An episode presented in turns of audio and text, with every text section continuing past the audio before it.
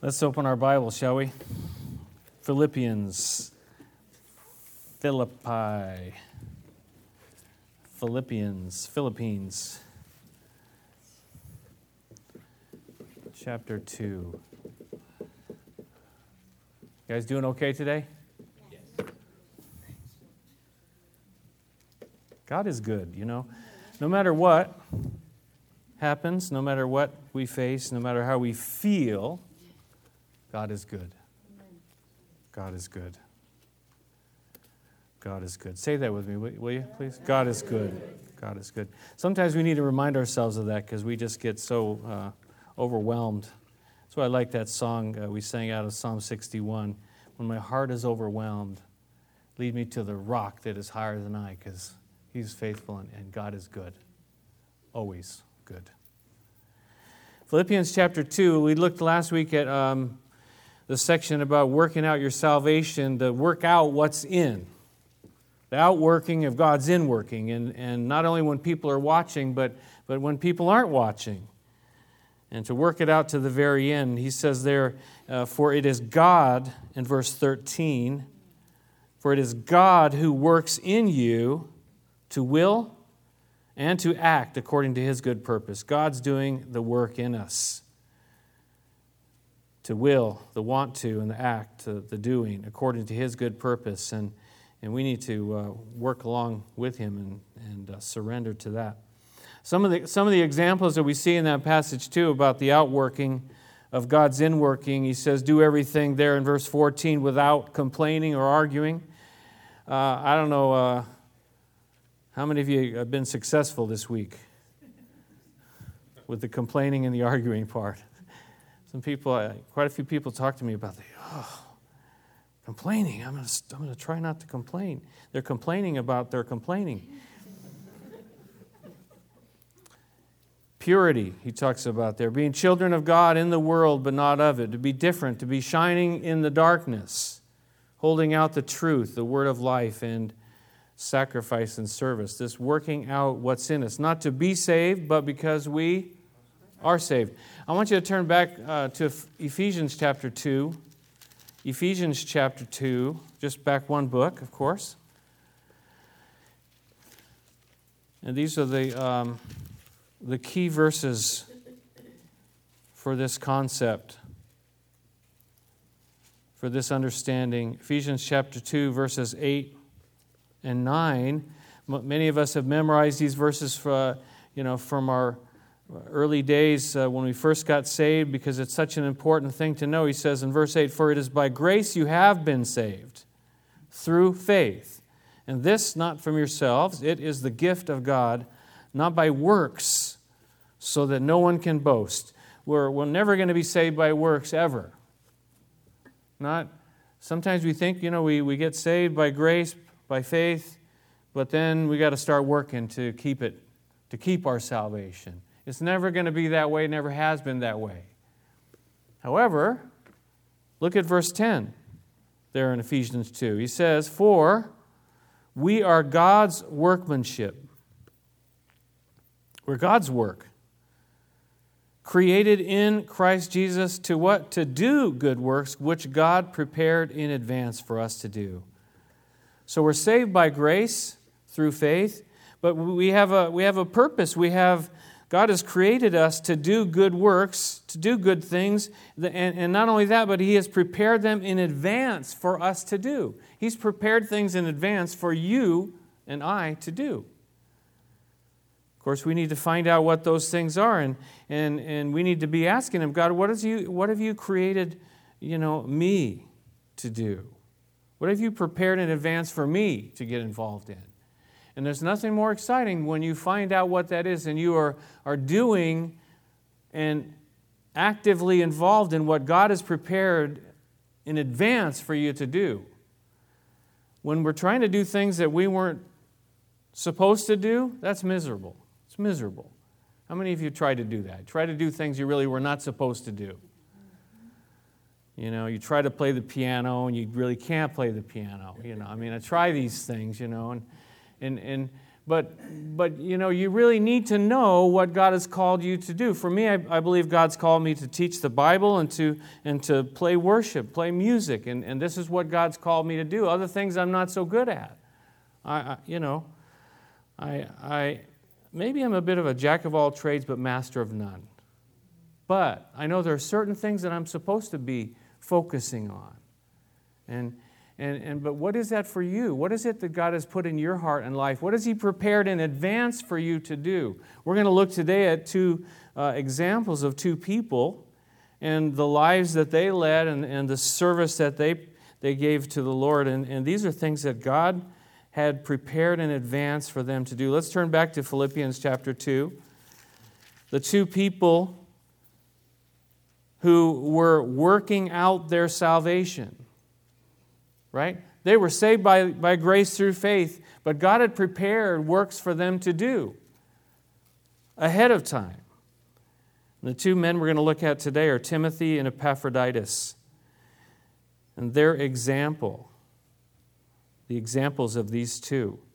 We saw earlier in the chapter the example of Jesus, verses 5 through 11, and now uh, in verses 19 through 30, we see the examples of these two individuals. Let's look at verse 19, pick it up where we left off there. He says, I hope in the Lord Jesus to send Timothy. Hello?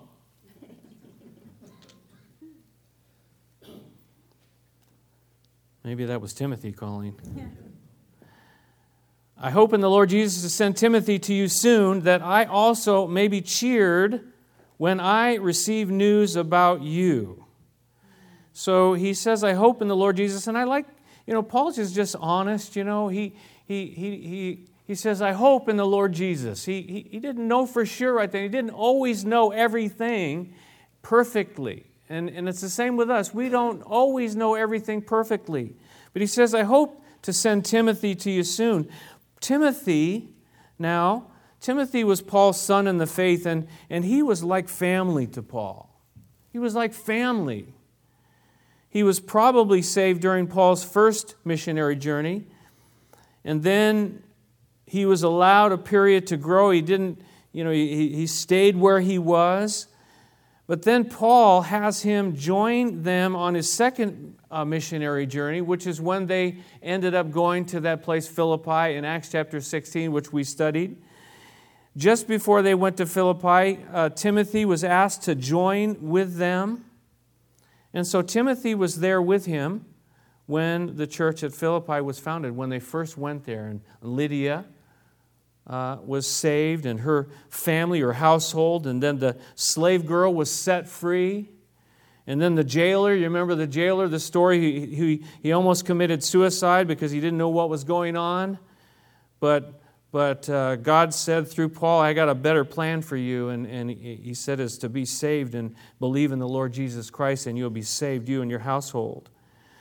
Timothy was there and he saw all these things happen. And now Paul is saying, Listen, I, I wanted and I hope to send Timothy to you. Timothy, it turns out that one of, the, one of the great ministries that Timothy had was that he was a willing servant and he was always willing to go where there was a need.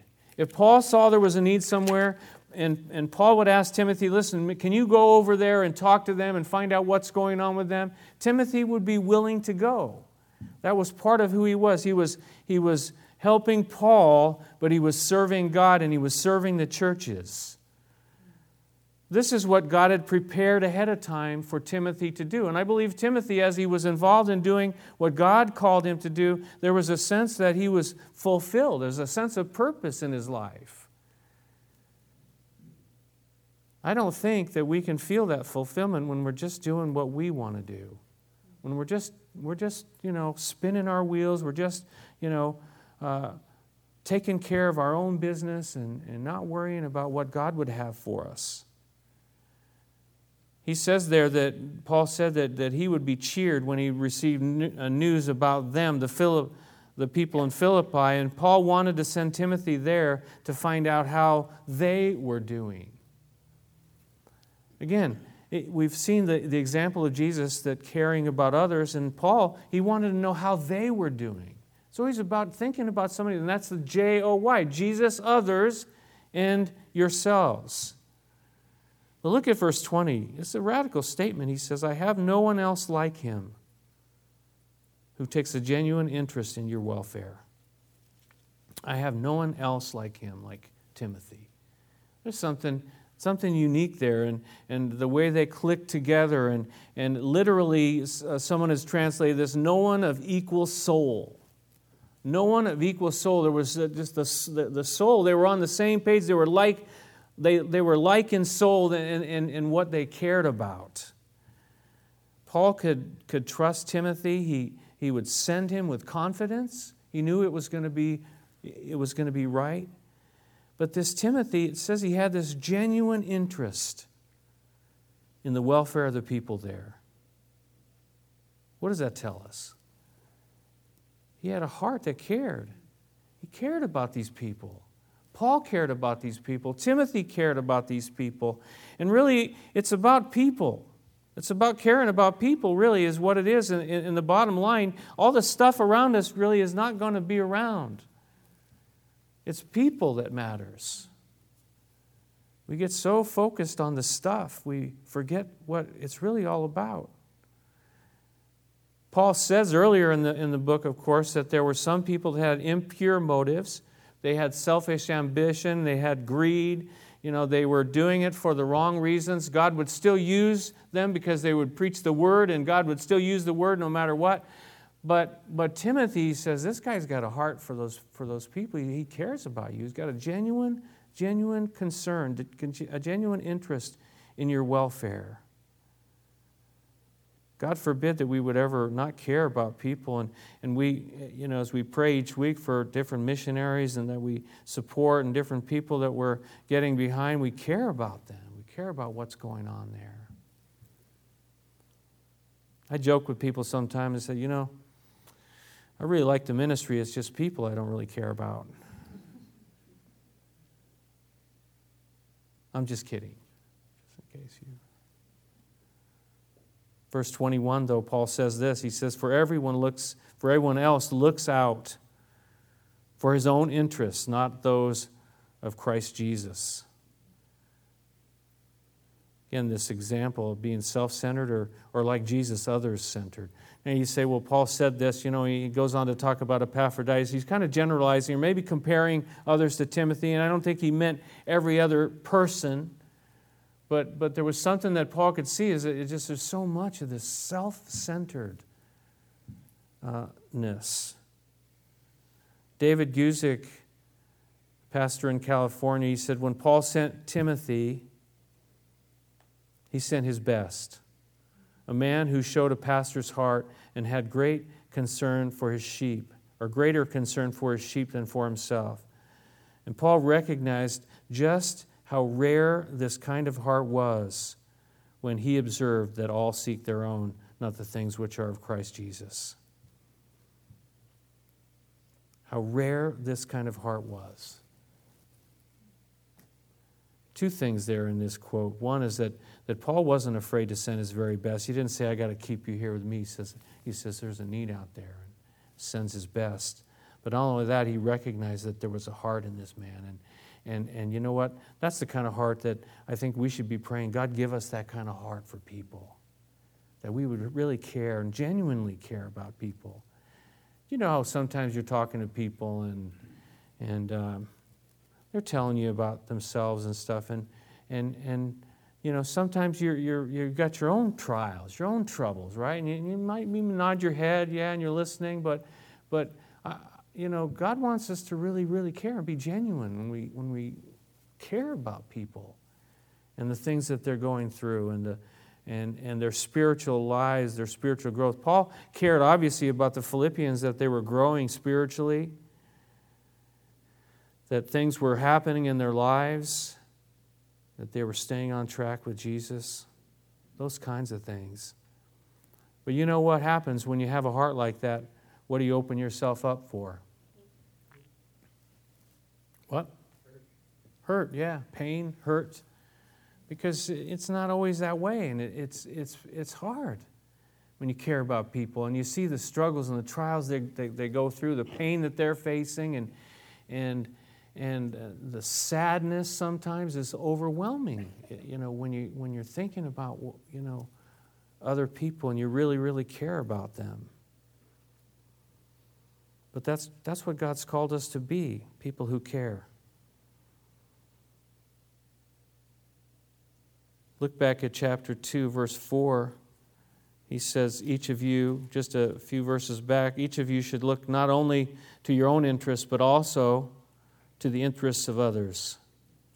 Don't forget about the things of your, your own needs and your own things, but, but also to the interests of others. He said your attitude should be the same as that of Christ Jesus. Again, that thing of attitude, the direction, the, the way we're, we're facing should be the same as that of Christ Jesus, thinking about other people. That's all he did, right?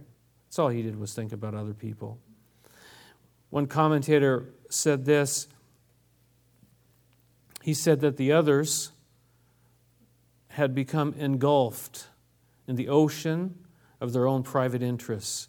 They had become so engrossed in the cares of this life that they had no time for the things which are of Christ Jesus.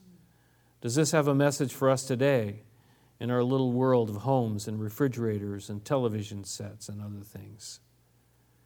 Notice uh, he, he makes a connection there in that verse, in verse 21, that, that we can either be self centered or like Jesus, thinking about others, not those of Christ Jesus. And that's what he did, he thought about others.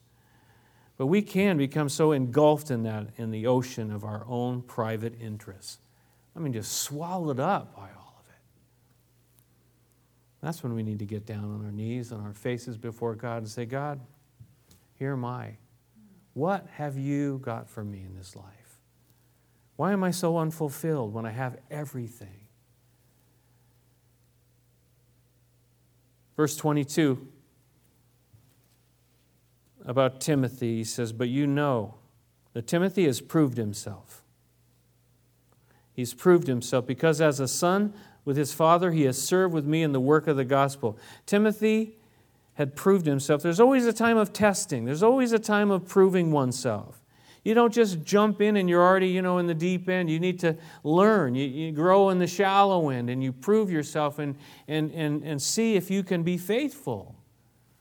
Timothy had proved himself. He wasn't just talk, he wasn't just all about words, but, but he proved himself. And you and I, you know, sometimes we want to, you know, we want to see God do this and that with us. Well, let's see. God wants to see us be faithful in the small things, the little things.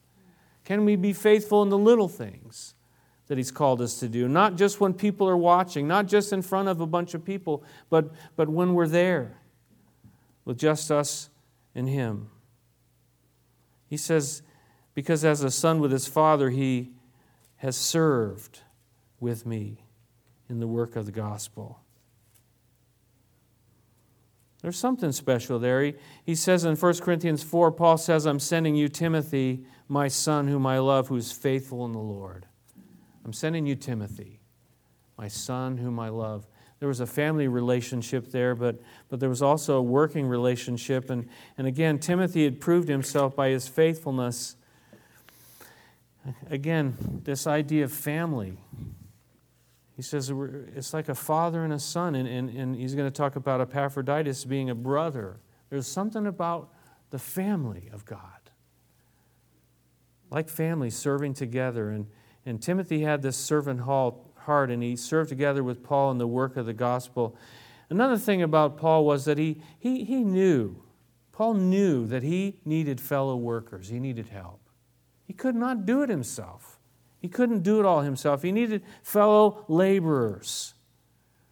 And so you read over and over again, Paul talks about different people who were his co workers, his co laborers, people like Priscilla and Aquila, people like Titus, and Silas, and Urbanus, and Clement, and others, and mentioned all throughout the the book, there was always somebody that Paul was working with and that, that, that they served together with. I think God is, is raising us up as an army to serve together and, and, and see what God would have us to do. I believe that. I think He's stirring us up in, in, in a lot of different ways to see what He would have for us and, and see areas perhaps, and we'll talk about this in the last part of this section of, of taking risks and reaching out. Verse 23, Paul says, I hope therefore to send him as soon as I see how things go with me, and I am confident in the Lord that I myself will come soon. I hope, therefore. Verse 19, he says, I hope in the Lord Jesus to send Timothy. I hope, therefore, to send him as soon as I see how things go with me. He was not sure how his situation was going to turn out. But he was confident too. He, was, he had hope in the Lord, he had confidence in the Lord, and, and his hope and his confidence were not in himself, but in the Lord. I hope in the Lord. I have confidence in the Lord. That's really where it should be, right? Our hope and our confidence cannot be in ourselves, but they need to be in the Lord. Paul's example.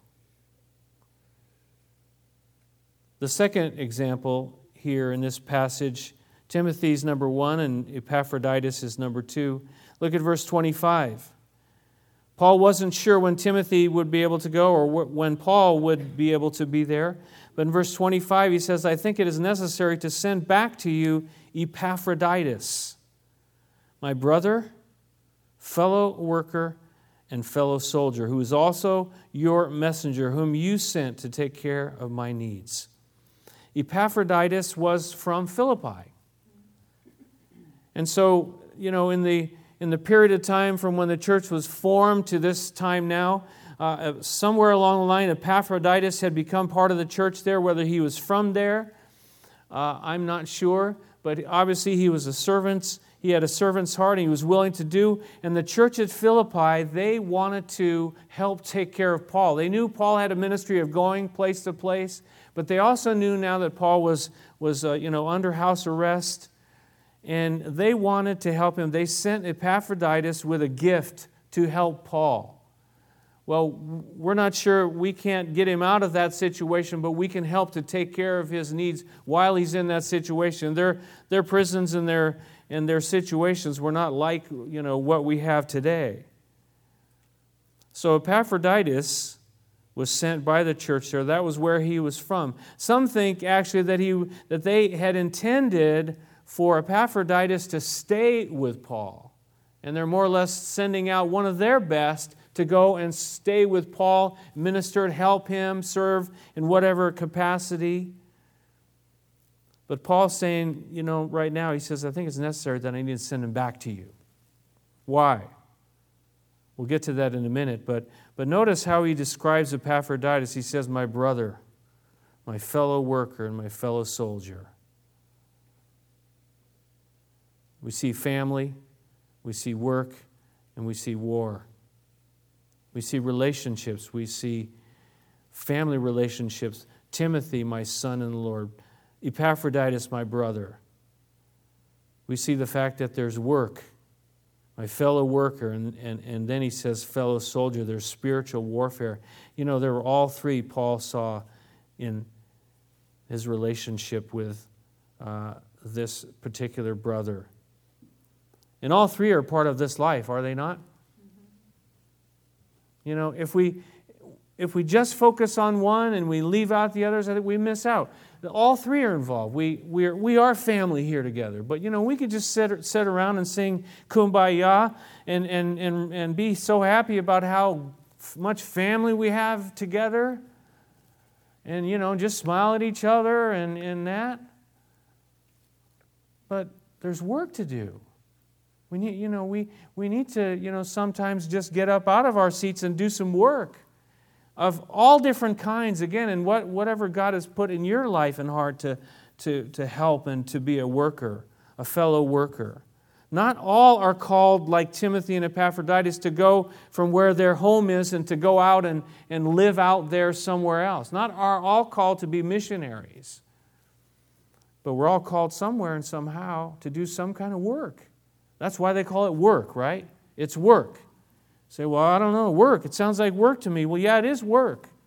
It takes a little bit of work. It takes a little bit of effort when you go to work. If you sit around at your job and don't ever do the work that you're there getting paid to do, pretty soon you won't have a job, right? You'll be back at home, smiling at each other. Well, I guess there won't be much smiling going on when you can't pay the bills. We got to we got to understand it's not just the relationship of family, it's also work and it, and it and it takes some effort. But then the third thing there, too, that is, is also a reality is that there is spiritual warfare that takes place. Spiritual warfare that takes place. And we are fellow soldiers, and we're going to have to fight the good fight. We can't just say, well, I don't want any, I don't want any warfare in my life. Well, you know what? If you're born again, if you're one of God's own, you, you will face warfare. It's not, it's, there's no choice in the matter. It's a reality of this life. The only way you can guarantee not facing any warfare is being, like I've been talking about, just, just staying home and not being willing to get involved in anything. Because the enemy says, well, you're not much of a threat. You're not much of, uh, I don't have to really worry about that guy over there or that gal over there because they don't ever. They, they don't ever step up to do anything. They don't ever get involved anywhere. I don't have to worry about them. That's sad, though, isn't it? That's sad when you, when you get to the end of life and your life and you say, well, what, well, you know, how did I really get involved? And what really counted in my life? Was it, you know, having that, you know, fancy car or that fancy house or, or, or whatever? Or, or was it just a heart that was willing to, to serve and to work and to fight the good fight?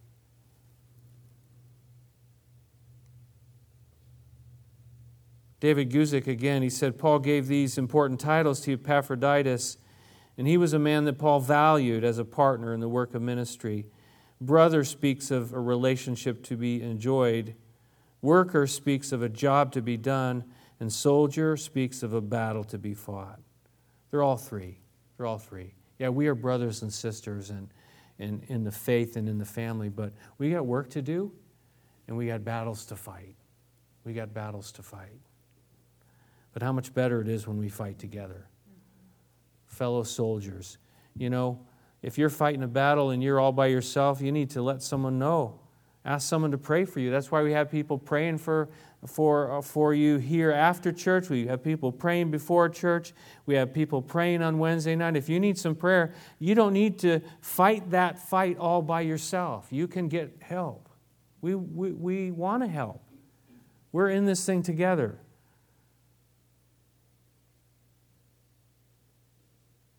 Verse 26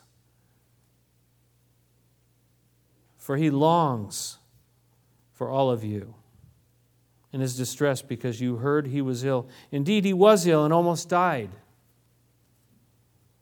But God had mercy on him, and not on him only, but also on me to spare me sorrow upon sorrow. Paul uh, said, and he noticed here uh, about Epaphroditus, we saw that, that uh, Timothy had a genuine interest in their welfare, but Epaphroditus, who was from there, he also had this genuine interest, but he, he was concerned about them. He had a heart for them. But what had happened was that he had gotten ill and he was worried about them because they were worried about him. He was worried about them because they were worried about him. Because they couldn't, you know, they didn't have telephones and text messaging and all that stuff to, to let them know that, that he's okay, but they had heard that he was very ill. Ill to the point of almost dying. It says there. He was ill and almost died. He was ill and almost died. This is the guy, again, brother, fellow worker, fellow soldier. He, he was so sick that he got to the place where he almost died even though serving God can become sick? Is that right? Aren't they immune?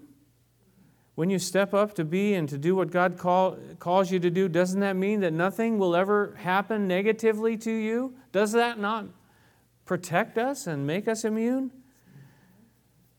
I, guess not, because because Epaphroditus almost died. We, we know that, eh, eh, you know, it says here that, you know, that God had mercy on him, and not only on him, but on Paul as well, that if he would have died, Paul would have faced sorrow, more sorrow.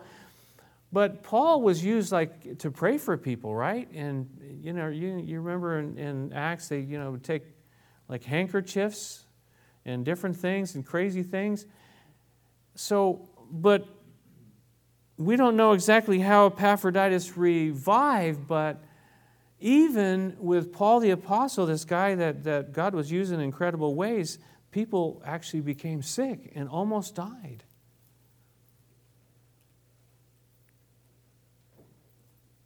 Even for the believer, these things can happen.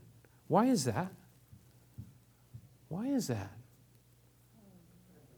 We're not home yet. We're not home yet. We talked about that in chapter 1. We're not home yet. We're still in this world and we still face the things of this world.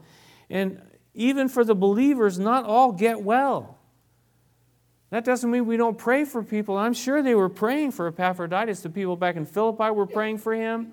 And Paul, I'm sure, was praying for him, Timothy as well, and, who, and the others that were there. And, and God had mercy. In this particular case, God, he became well. But you know what? They, it doesn't always happen that way.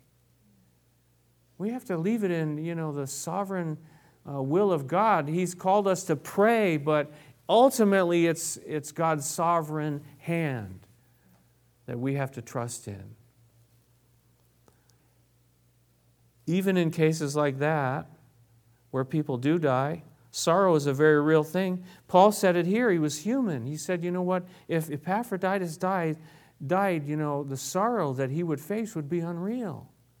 When we lose people, there is a very, very real sorrow in this world, in this life. But God will comfort us, and God is the God of all comfort. Verse 28 Therefore, I am all the more eager to send him, so that when you see him again, you may be glad, and I, have, and I may have less anxiety. Again, Paul was worried about the people there. Epaphroditus was worried about the people. Timothy was worried about the people. And if Paul could do anything to ease their worry, he would. Sometimes there's things we can do to help people not worry so much and to ease their anxiety as well. Paul is saying it would ease my anxiety because then I'm not worrying about you, worrying about him. And, and there are things that we can do sometimes to help other people. later in this letter, and this is in addition to what Paul would say later in the, le- in the letter in chapter 4. He says, Don't be anxious about anything, but in everything by prayer and petition with thanksgiving. Present your requests to God, and the peace of God, which transcends all understanding, will guard your hearts and your minds in Christ Jesus. We'll, we'll get to that in chapter 4. So, what he's saying is that you need to pray.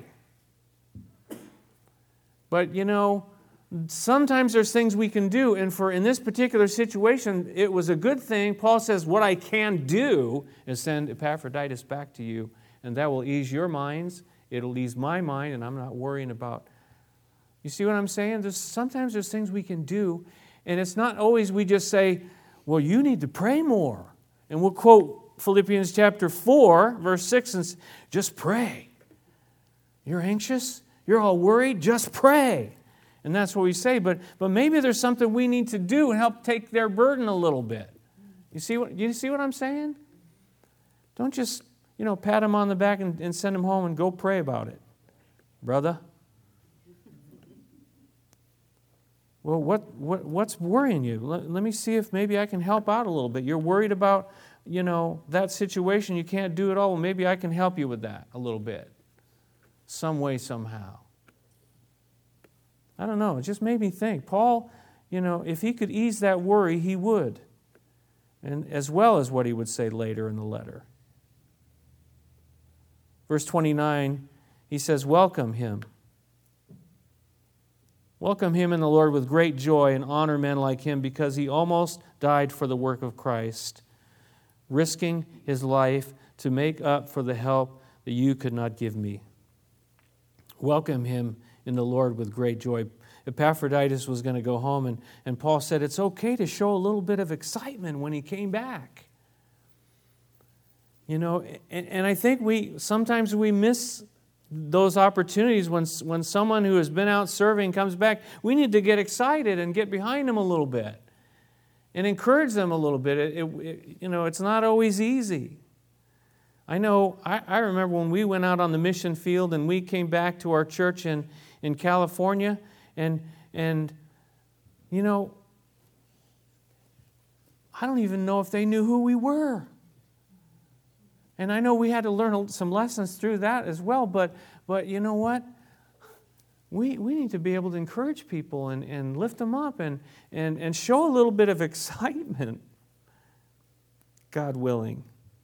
You know, when soldiers come back from deployment, we need to, we need to be there and, and show them and, and be thankful for what they've done for, for us and for our country and, and, and, and, and a little, show a little bit of excitement, a little bit of joy. He says, Welcome him in the Lord with great joy. And honor men like him. It's not a bad thing to thank them and give them credit. Paul said in 1 Corinthians 16, he says, For they, and he's speaking about three different people, he says, For they refreshed my spirit and yours also. Such men deserve recognition. He talks about that in a few other places as well. It's not a bad thing to encourage people. Now, we can certainly take that to extremes and lift up people. But when someone is, is doing what God's called them to do, let's get behind them some way. Let's encourage them. And when they go out and they come back, let's say, Oh, it's so good to see you, and, and tell us about what, what, what went on in your lives. He says there because he almost died for the work of Christ risking his life to make up for the help that you could, could not give me. In other words, they, they couldn't come themselves, but, but they sent Epaphroditus on their behalf. But Epaphroditus, I just want to close with this thought about Epaphroditus. He wasn't just a spectator, this guy was not on the sidelines, he was in the battle, he was on the field. He had a heart like Paul's, and I think that's why Paul kind of spoke about him in such a way. He says he almost died for the work of Christ, not for himself, but for the work of Christ. I want you to turn back with me to Acts chapter 20 and compare that with, with the heart of Paul. Acts chapter 20, Matthew, Mark, Luke, John, and Acts chapter 20, and verse 24. This is what Paul says, and in the verse before, he says, you know, that, that he's being warned that prison and hardships were facing him. He says in verse 24, though, however, I consider my life worth nothing to me if only I may finish the race and complete the task the Lord Jesus has given me, the task of testifying to the gospel of God's grace. He said, You know what? My life doesn't really matter. What really matters is that I may finish the race and do what God's called me to do, complete the task the Lord Jesus has given me. That's what we've been talking about today from, from Ephesians chapter 2, those things that God has prepared for us in advance, uh, the things that God had called Timothy to do, the things that God had called Epaphroditus to do, being willing, even though there might be some risk, even though there might be a cost, even though there might be some danger that we might face. Speaking about this word, where it says they're risking his life, the word, um, Robertson, a Greek scholar, says that Paul uses here a gambler's phrase. He says Epaphroditus gambled with his life in the risk that he ran in coming to Rome, either from the Roman fever or Nero's wrath or some unknown peril. There were risks that he had to take. You know, uh, to step out and to do what God's called us to do, it's not always going to be all, you know, spelled out and perfect. We're not going to know what's ahead of us. One other man said this about this word. He said, The word is parabolusthai. I'm not pronouncing that correctly, but He says it's a gambler's word and means to stake everything on a turn of the dice. Paul is saying that for the sake of Jesus Christ, Epaphroditus gambled his life. He gambled his life. In the days of the early church, and listen carefully, he said there was an association of men and women called the Parabolani, the gamblers. And it was their aim to visit the prisoners and the sick, especially those who were ill with dangerous and infectious diseases. They were the gamblers. In AD 252, plague broke out in Carthage. And the heathen threw out the bodies of their dead and fled in terror. Cyprian, the Christian bishop, gathered his congregation together, set them to burying the dead, nursing the sick in that plague stricken city, and by so doing, they saved the city at the risk of their own lives from destruction and desolation. He said there should be in the Christian an almost reckless courage which makes him ready to gamble with his life to serve Christ and people. That's pretty heavy, isn't it? How, much of, how, how many of us are ready to gamble our very lives to serve Jesus Christ? That's what Epaphroditus did, risking his life. One more quote says a distinct element in the joy of a Christian is the romance of the unknown. Faith, however strong, does not rule out the element of risk the whole scheme of redemption as a great adventure still beckons to all who will take their chances with God. A little bit of risk to take our chances and give our lives for God. Timothy, Epaphroditus, Paul, these were all examples of willing hearts. They were working out their salvation, they were all in for the gospel, no matter what the cost. They were family walking together, they were co workers working together, and they were fellow soldiers fighting the good fight together. Where do you and I fit in? That's the question. It's a personal question. It's a question that you ask what God asks for you. Let me quote to you again, verse 10 from Ephesians chapter 2. We are God's workmanship, created in Christ Jesus to do good works which God prepared in advance for us to do. What has He prepared for you and for me? And are we all in? Are we willing to take the risk? Let's pray together, shall we?